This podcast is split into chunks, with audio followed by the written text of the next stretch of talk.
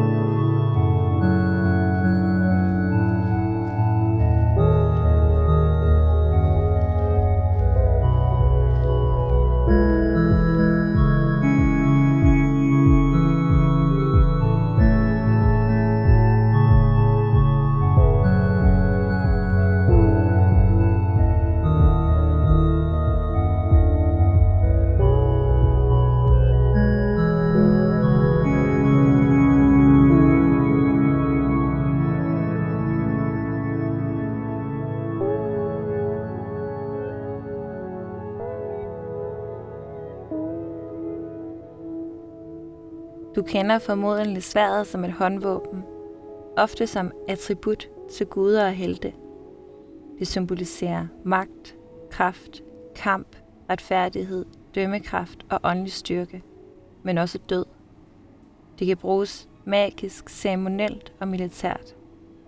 Udtrykket tvækket svær, det her bruges som noget, der tilsyneladende er en fordel, men som også kan vise sig at være en ulempe stammer med stor sandsynlighed fra Bibelen, hvor det er anvendt om et særligt skarpt våben eller åndeligt virkemiddel.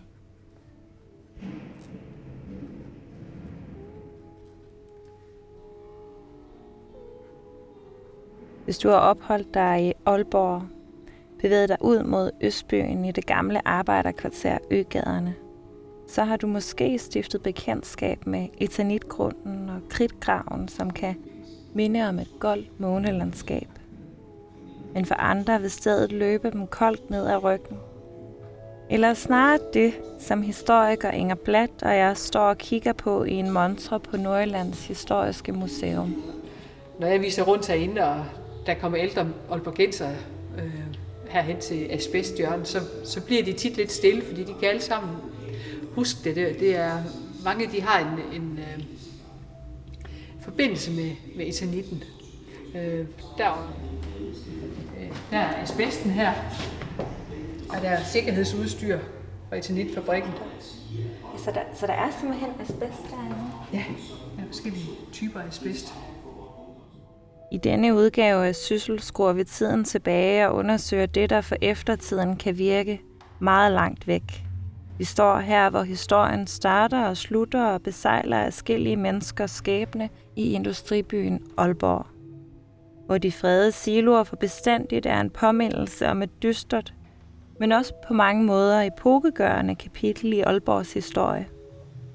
En sommerdag i 2004 ophører produktionen på Dansk Etanitfabrik, og en menneskealders etanitproduktion er forbi, som sammen med Aalborgs anden industri blandt andre de store fabrikker CV Opels Tobakskompani og Spritfabrikken, giver arbejde til halvdelen af arbejdsstyrken.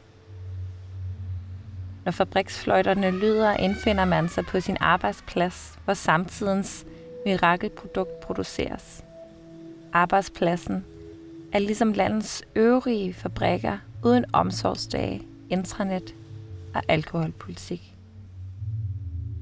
i løbet af 90'erne, så begyndte det for alvor at stoppe, men Esenitfabrikken, det var en af dem, øh, hvor man fortsatte med at, at have lov til at, man havde simpelthen i overenskomst, man måtte øh, gerne drikke en øl til, til arbejdet. Men det var jo farligt med de, de store maskiner, og der var sket mange ulykker. I historien om det tvækkede svær kan fremskridtet både gavne og komme på afveje. Nogle gange kan troen på fremskridtet være så stærk, at alle midler tages i brug for at tilgodese samfundsøkonomien. For udbud og efterspørgsel og fabrikkerne er symboler på kapitalismen, der medfører en næsten ubegrænset behovstilfredsstillelse, men samtidig også rummer en destruktivitet. I foråret 1988 bliver en retssag indledt ved Vestre Landsret i Aalborg, hvor Dansk Etanitfabrik til dels frifindes for at have lagt kimen til afskillige krafttilfælde med retslige i ryggen i en strid med Specialarbejderforbundets medlemmer om, hvorvidt de lagde under for løgne og fortielser, eller om arbejdstilsynet havde forsømt deres arbejde. Trods en beklagelse fra ledelsens side, anker fabrikken alligevel dommen med forsikringen om, at ingen i verden havde vidst, at produktet gav sygdomme. Det selvom fabrikken havde siddet 31 påbud og advarsler for arbejdstilsynet overhørig.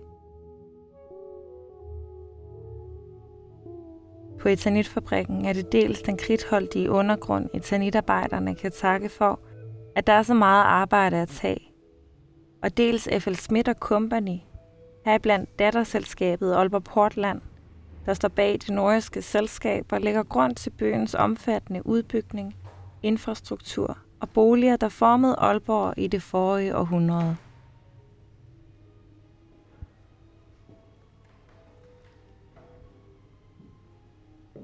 Siloerne, som ene og alene har fået lov at stå og trone over etanitgrund, som i dag er bebyggelse og attraktive studieboliger, den ene silo er påtegnet et portræt af en tidligere arbejder. Ringen er sluttet, står der på en optegnelse over etanitgrundens udvikling. Men er den nu også det? Jeg hedder Inger Blat, og jeg er museumsinspektør her på Nordjyllands Historiske Museum. Og sidste år var vi, øh, lavede vi en udstilling herinde på Aalborg Historisk Museum, der handlede om folk og fabrikker, om byens fabrikker. Og det var blandt andet Etanitfabrikken, der var en af de meget vigtige fabrikker at, at fortælle om, synes vi. Historien om arbejder- og industribyen Aalborg er lang. Men Aalborgs hovedtraume er slet skjult, hvis ikke man ved, det er til stede. Påfaldende nok som de asbestfibre, der har lagt kimen til krafttilfælde. I hver en etanitarbejder, der har været eksponeret for det magiske mineral og dræberstøv etanit til tag- og vægbeklædning, der er billigt at fremstille og ikke kan brænde. De første mange år, så, så var det jo en, en meget arbejdskrævende industri, hvor der var rigtig, brug for rigtig mange ufaglærte arbejdere. Efterhånden så blev den så genmekaniseret, at der kun skulle nogen, ligesom man ser på billedet der, der sidder nogle smede, tror jeg det er, og holder øje med en skærm. Så det eneste, de skal, det er at gå ud til maskinen, hvis der går kluder i, i produktionen. Så fra at være have hundredvis af ansatte, så, så var man nede på meget få, der til sidst den, da den lukkede.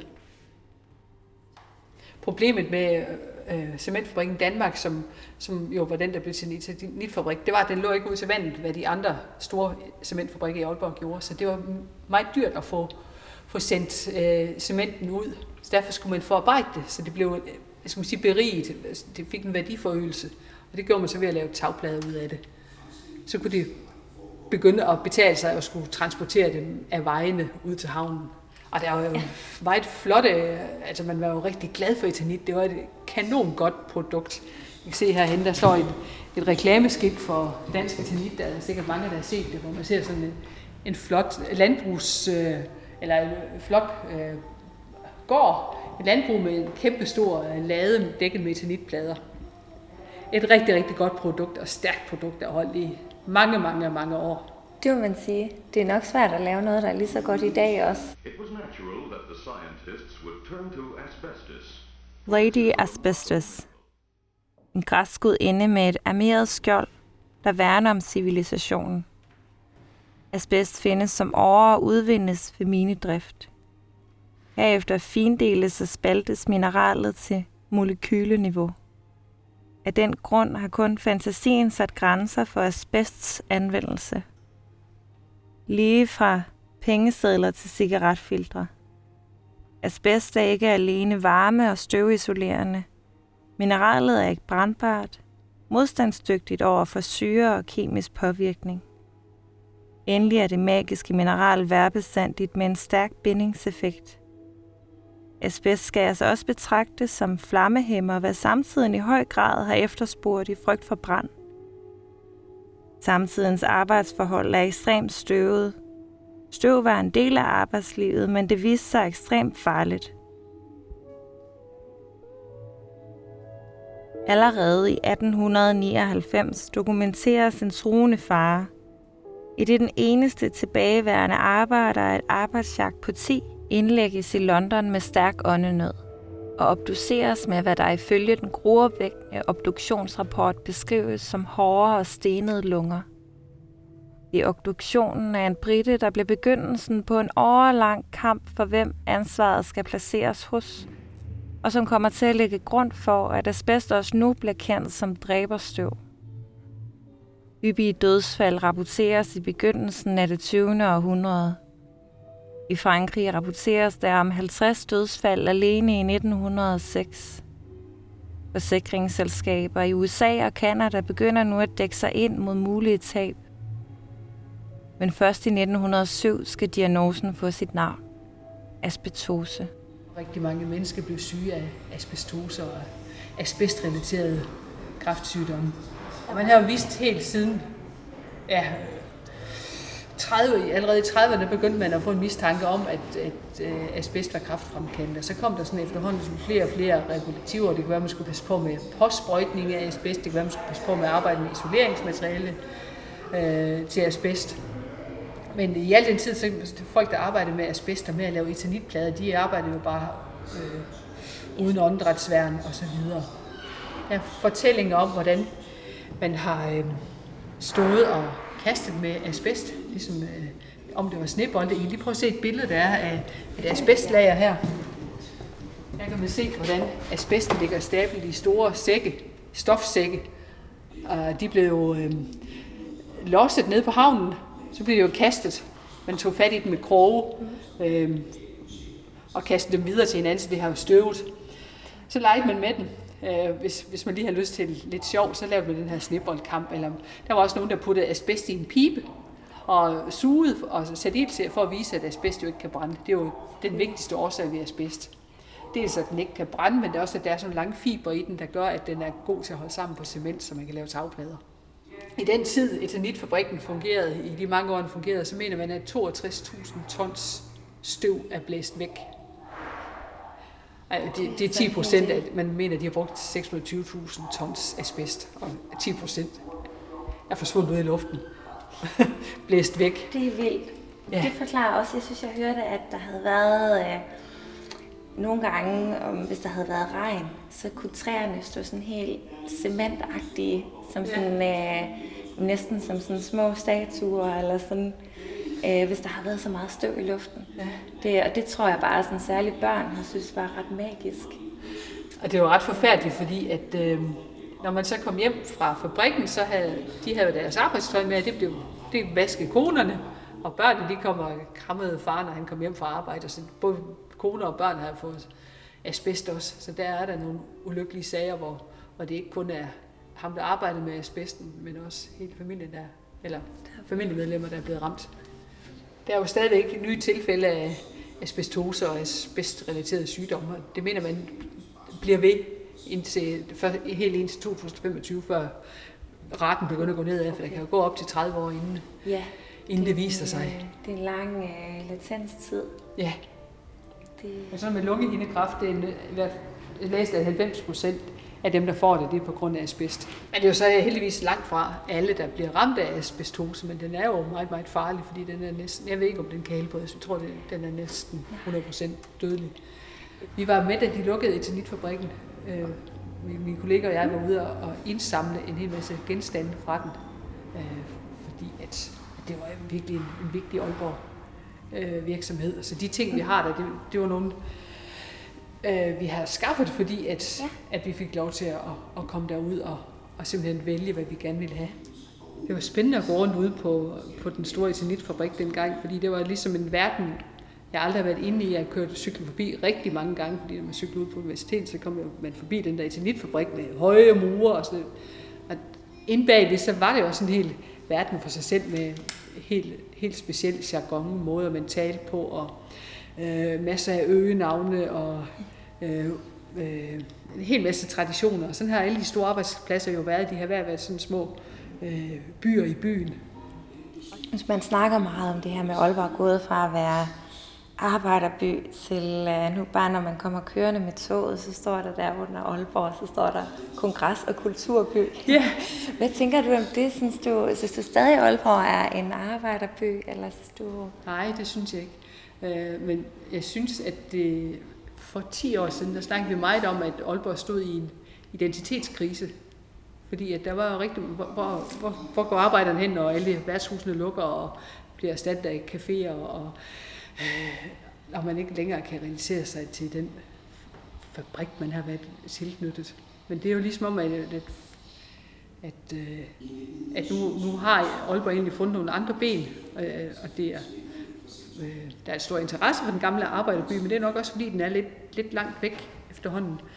Jeg synes, det er lidt sørgeligt, hvis man, hvis man glemmer det, og det er også derfor, vi har lavet den her udstilling, for at børn og unge mennesker kan, kan blive klar over, hvad det, de der ældre mennesker, de møder omkring i byen, nogle af dem, de går rundt med et, øh, et iltapparat.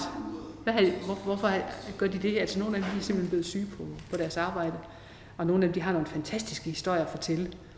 Noget af det, der jeg synes er spændende ved, øh, hvordan byen har været en gang, det var, at nu, man kan sige nu, der er så byen meget gennemsigtig, eller man, der er ikke meget, der er hemmeligt, men der har, der har været alle de der forskellige arbejdspladser med hver deres virksomhedskultur, og hvor man har kendt forskel. Når du kommer dem fra tobakken, øh, når de sad, når man, hvis man sad inde på et værtshus, så kunne man lugte, nu kom dem, der lugtede af røg, og der var nogen fra øh, hermetikfabrik, altså fiskekonserves, det kunne man også lugte, når de kom. Altså der, de har hver især haft en, en kultur. Og, ja, ja. Den, den, det er meget spændende. Det synes jeg også virkelig. Man siger det der med, at, at en, en by eller en, en nation altid vil have øh, en eller anden form for DNA. Tænker du det om Aalborg, at... Jeg tænker, det er et modeord, fordi ja. man, vil gerne have, at byen har en DNA, som gør, at den, man kan skælde den fra andre byer. Altså, det er lidt poppet, ikke også? Mm. Mm. Men øh, altså, vi arbejder selv med det her på museet. Vi mener, det er sådan... Øh, det er jo lidt, lidt smart, hvis man skal markedsføre, ikke også? At så har den en DNA. Ja. Øh, men jeg tænker det der med, at Aalborg er en rød by, altså, eller vi i hvert fald ja. har haft en socialdemokratisk borgmester længe, måske kunne afspejle, at, at arbejderkulturen stadig lever, eller... Helt sikkert. Jeg tror, man har en, en fornemmelse af en... Øh, vi har begge ben, så vi er lidt plantet på jorden her i Aalborg. Vi, vi hvad skal man sige, vi er ikke så nemme at narre, og øh, sådan en, en lige til tilgang til mange ting. Det, det tror jeg, det er der måske noget, der, der kendetegner byen. Men man kan ikke sige, det er DNA, for det er jo noget, man sådan er, som ikke ændres. Du har lyttet til første episode Magisk Mineral og Dræberstøv, produceret af Syssel. Tak for, at du lyttede med, og tak til Inger Blatt for Nordjyllands Historiske Museum.